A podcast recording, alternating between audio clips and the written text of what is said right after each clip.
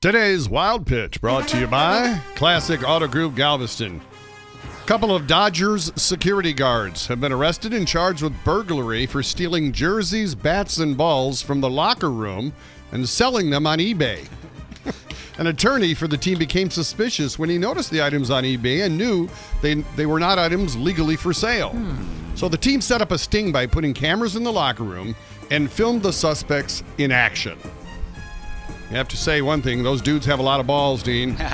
but you know what they didn't steal, despite the Dodgers' $300 million payroll? A championship ring.